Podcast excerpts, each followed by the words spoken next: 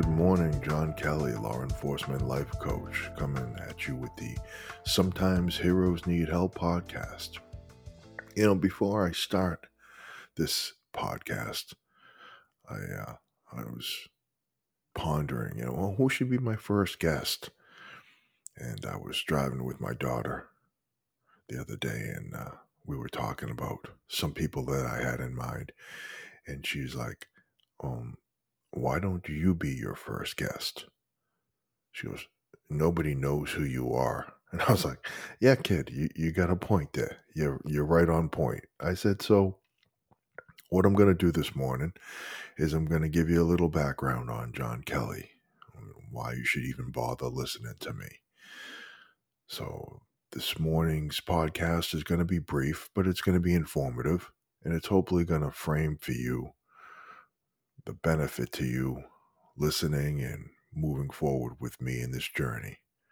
So, with that being said, our first guest on the Law Enforcement Life Coach Sometimes Heroes Need Help podcast is John Kelly.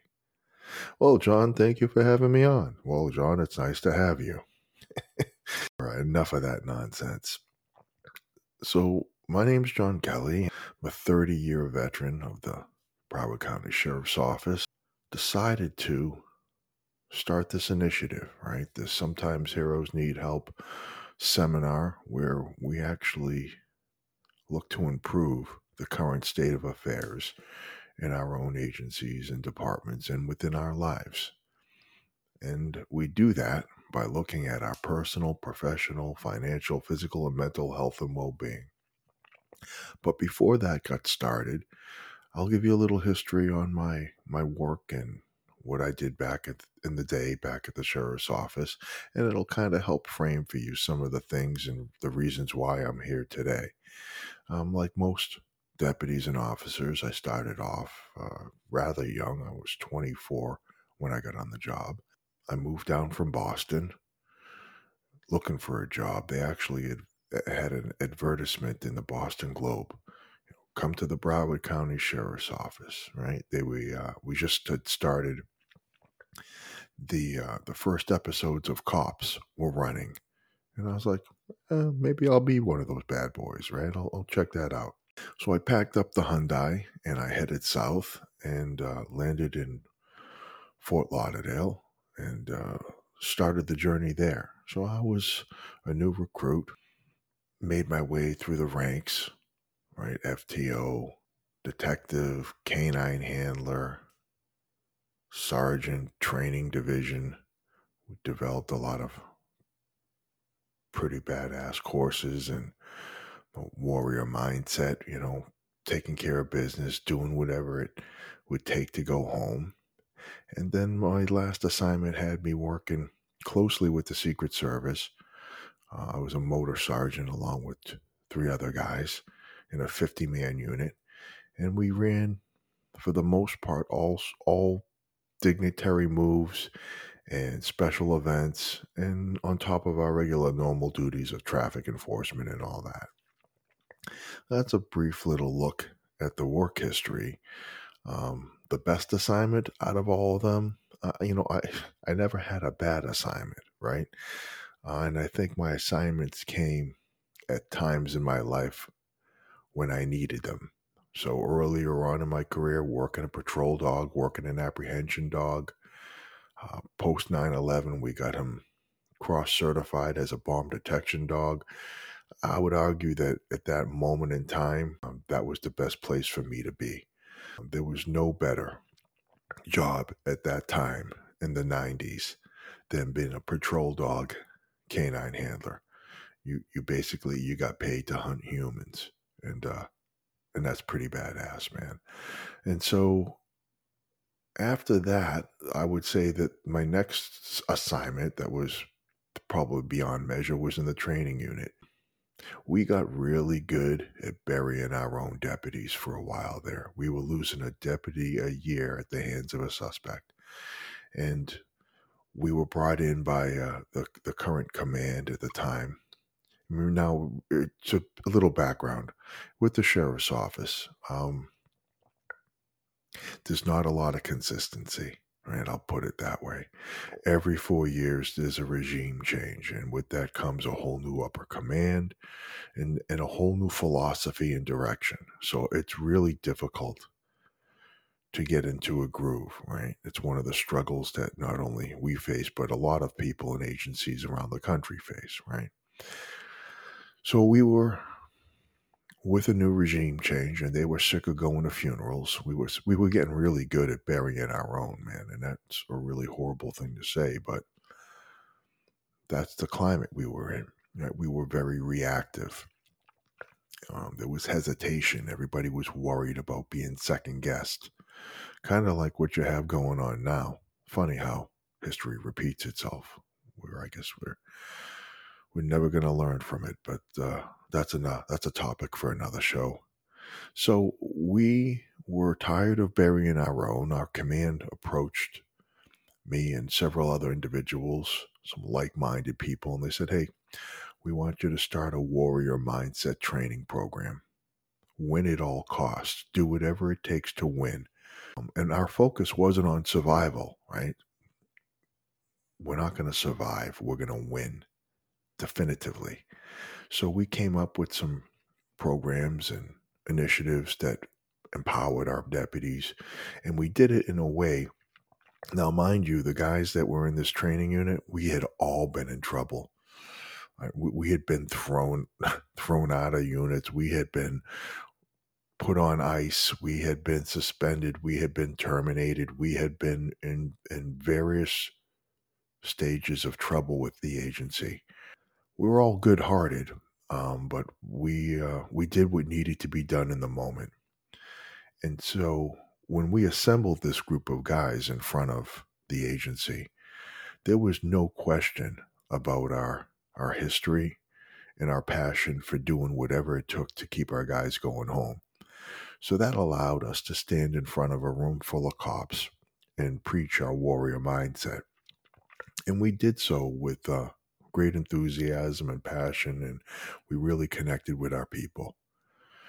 During that time, I would say that it was the best time in training. We would design drills that were pretty progressive. We borrowed a lot from the special ops community. We did immediate act, uh, reaction drills, hood drills, a lot of ambush drills, counter ambush drills, moving off the X, shooting and moving, all those things that keep us going home, right? We were doing it real time and we basically had carte blanche to do whatever it was that we needed to do to keep our guys going home.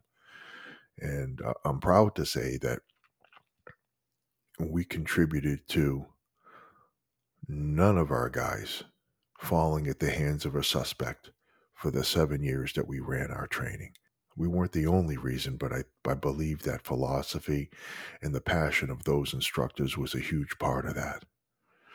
So moving from there, the next great assignment was the my motor sergeant position.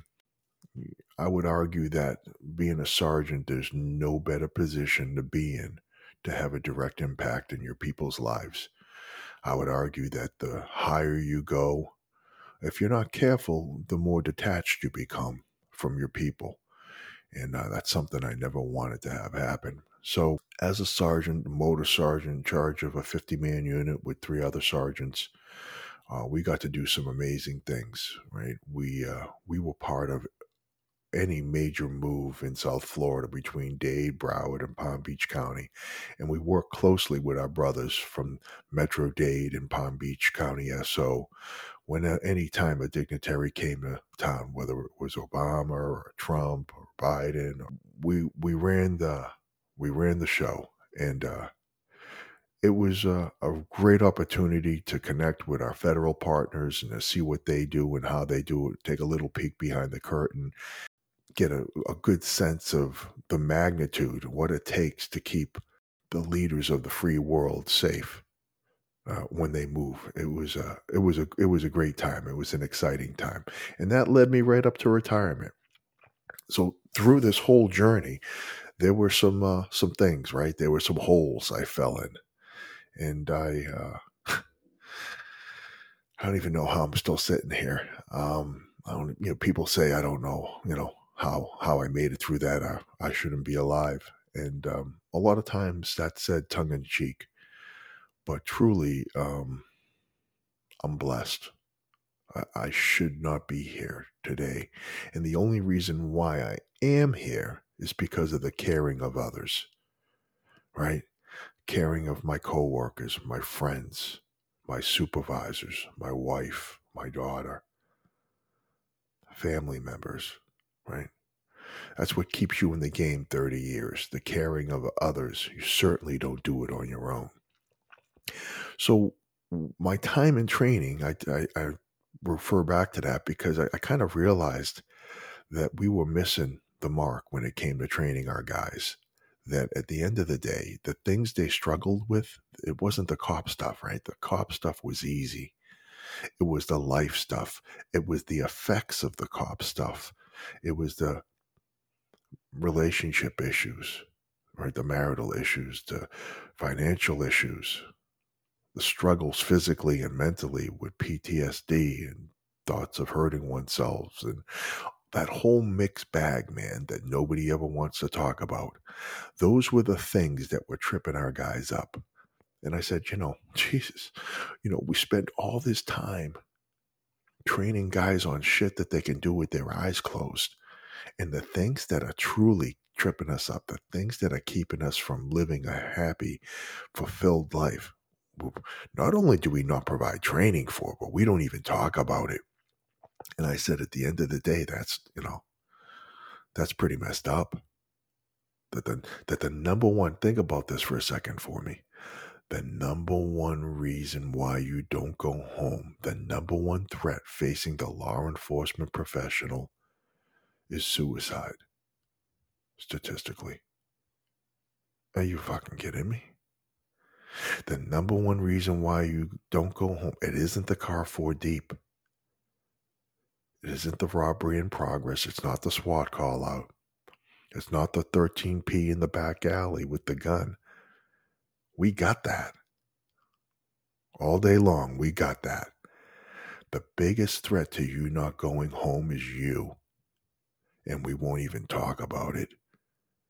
So, coming to this realization, I was like, well, we're going to have the conversation and we're going to talk about the things that have been jamming us up and keeping us from having a, a, a happy, fulfilled, wonderful life.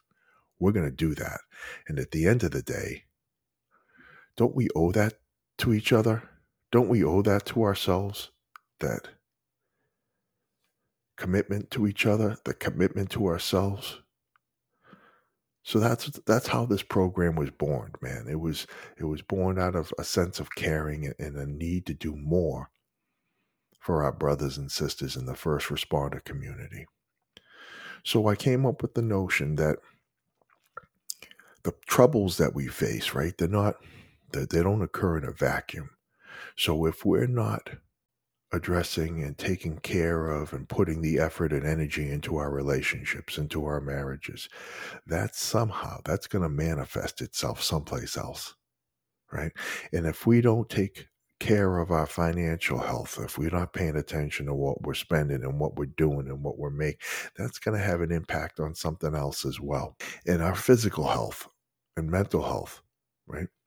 If we're not taking care of ourselves, not eating properly and exercising properly, not taking care of ourselves physically is going to manifest itself. And finally, with our mental health, you know, we've got this thing, man. We've got this idea that, you know, I go I go to the doctor for an annual checkup, right? I go to the dentist, make sure my teeth aren't going to fall out of my head from all the sweets that I'm eating. But command post to this whole thing, our brain, our mental health, we we don't check on it. We don't we don't have anybody check on it. We don't sit down with anybody. We we don't run any ideas past anybody. Somehow we've equated you talking to a mental health professional, you talking to somebody proactively to work through an issue when it arrives is a sign of weakness somehow. Somehow, you know, you don't have your shit together because you you need help. Well, you wouldn't say that when you don't say that when somebody goes to the doctor or they go to the dentist, right? Um, I'm going to take my own cavity. I'm going to I'm going to put a little cement in there later. You know, I'm not going to go to the dentist. I'm going to take care of that. You know, I'm going to give myself a checkup. You know, some some of you may may do that. I don't know. That's not it's not nothing I would recommend, right?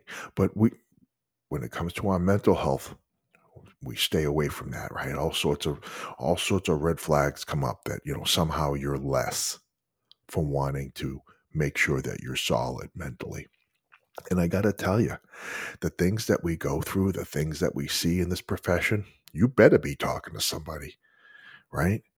You're not supposed to see and be exposed to the things that we are in this profession, right? That PTSD, that's serious and it's real. And see, we do a good job of boxing shit up. That's what we do.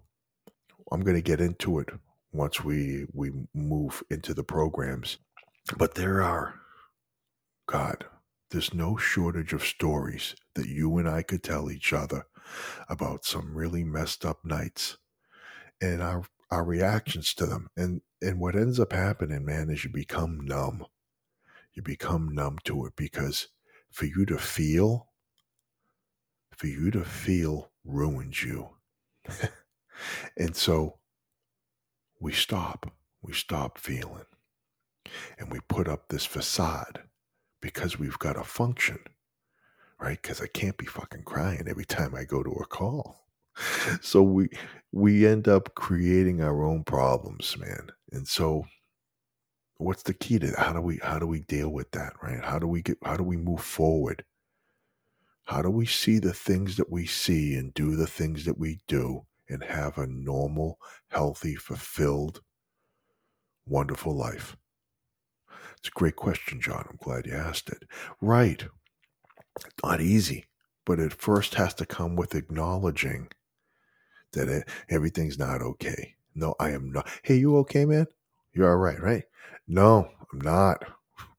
I am the exact opposite of all right right now. And that needs to be the response. Because with that response comes caring, comes uh, an alert, comes action and resources to get you all right. But that response, no, man, I'm all, you know, all good. Check. We're good. Are you? Are you? And at the end of the day, only you, right? Only you, you being real with you can answer that question. And and I got to tell you, we're really good at bullshitting ourselves, right? We can lie to a lot of people, man. We lie to a lot of people. When we start lying to ourselves, that's the problem. Right? You can't you can't fall into that that trick bag of lying to yourself. You got to be real, got to be honest. And if hey, if if everything's good, God bless, man. Rock on. Use your experiences to help somebody else that may not be, because that's the other thing of this whole thing. What affects me may not affect you. And how my reactions to something, how they manifest themselves at home or at work may be completely different. And that's why it's important for us to be able to talk and to be able to share experiences to help our brothers and sisters out of these holes that we fall into from time to time.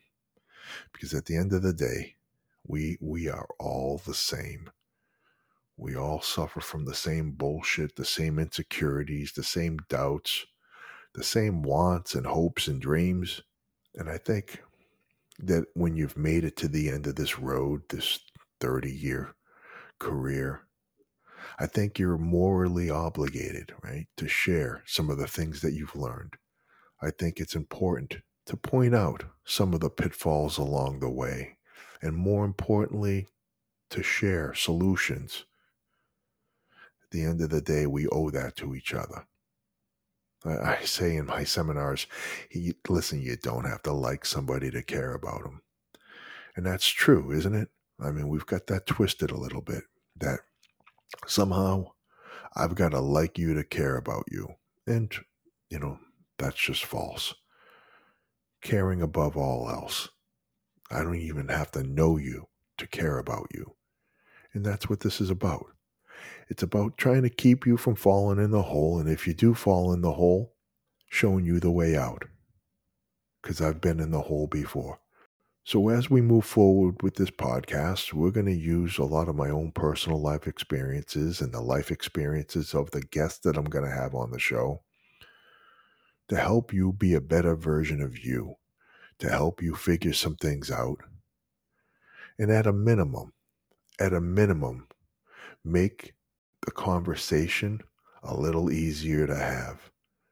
Right? There's no magic pill, man. There's no magic wand you know, I have a saying, things don't get effed up overnight. They're not going to get fixed overnight, right? Right. Then we expect we expect immediacy in everything that we do. Uh, I started working out yesterday. I should I should have already lost twenty pounds. I should look like a Greek Adonis. Why don't I? Well, it didn't take a day for you to get messed up, so it's not going to take a day for you to get fixed right? Things happen over time. Improvement happens over time. Constant, never ending self improvement. That's where we want to, that's where our efforts want to be at. I want today to be better than yesterday. Looking forward to tomorrow. Can't wait to wake up. What an amazing feeling that would be. You can't wait to wake up because you're excited about what the day's going to bring. Hasn't always been that way. But I promise you, if you do the work, if you listen to those that have been there and have the keys to unlock that door. You're on the brink of having an amazing, wonderful, fulfilled life. The stressors and the bullshit, it's not going to go away, but you're going to be better prepared to deal with those stressors and the and the nonsense when it comes to your door because it's gonna it's never gonna stop coming to your door just how we deal with it right? I've got this prayer that i refer back to. It's called the serenity prayer and i'm sure many of you have heard it. God grant me the serenity to accept the things i cannot change the courage to change the things that i can and the wisdom to know the difference can I get an amen? Right? Are you t- are you kidding me? Give me the courage to change the things that I can and the wisdom to know the difference. I'm going to leave you with that. This has been introduction to John Kelly. I want you to stay safe out there. Take care of yourselves and each other. And we'll see you down the road. For more information on the Sometimes Heroes Need Help podcast, Sometimes Heroes Need Help Wellness and Leadership Seminar, or my one on one life coaching, go to lawenforcementlifecoach.com. God bless.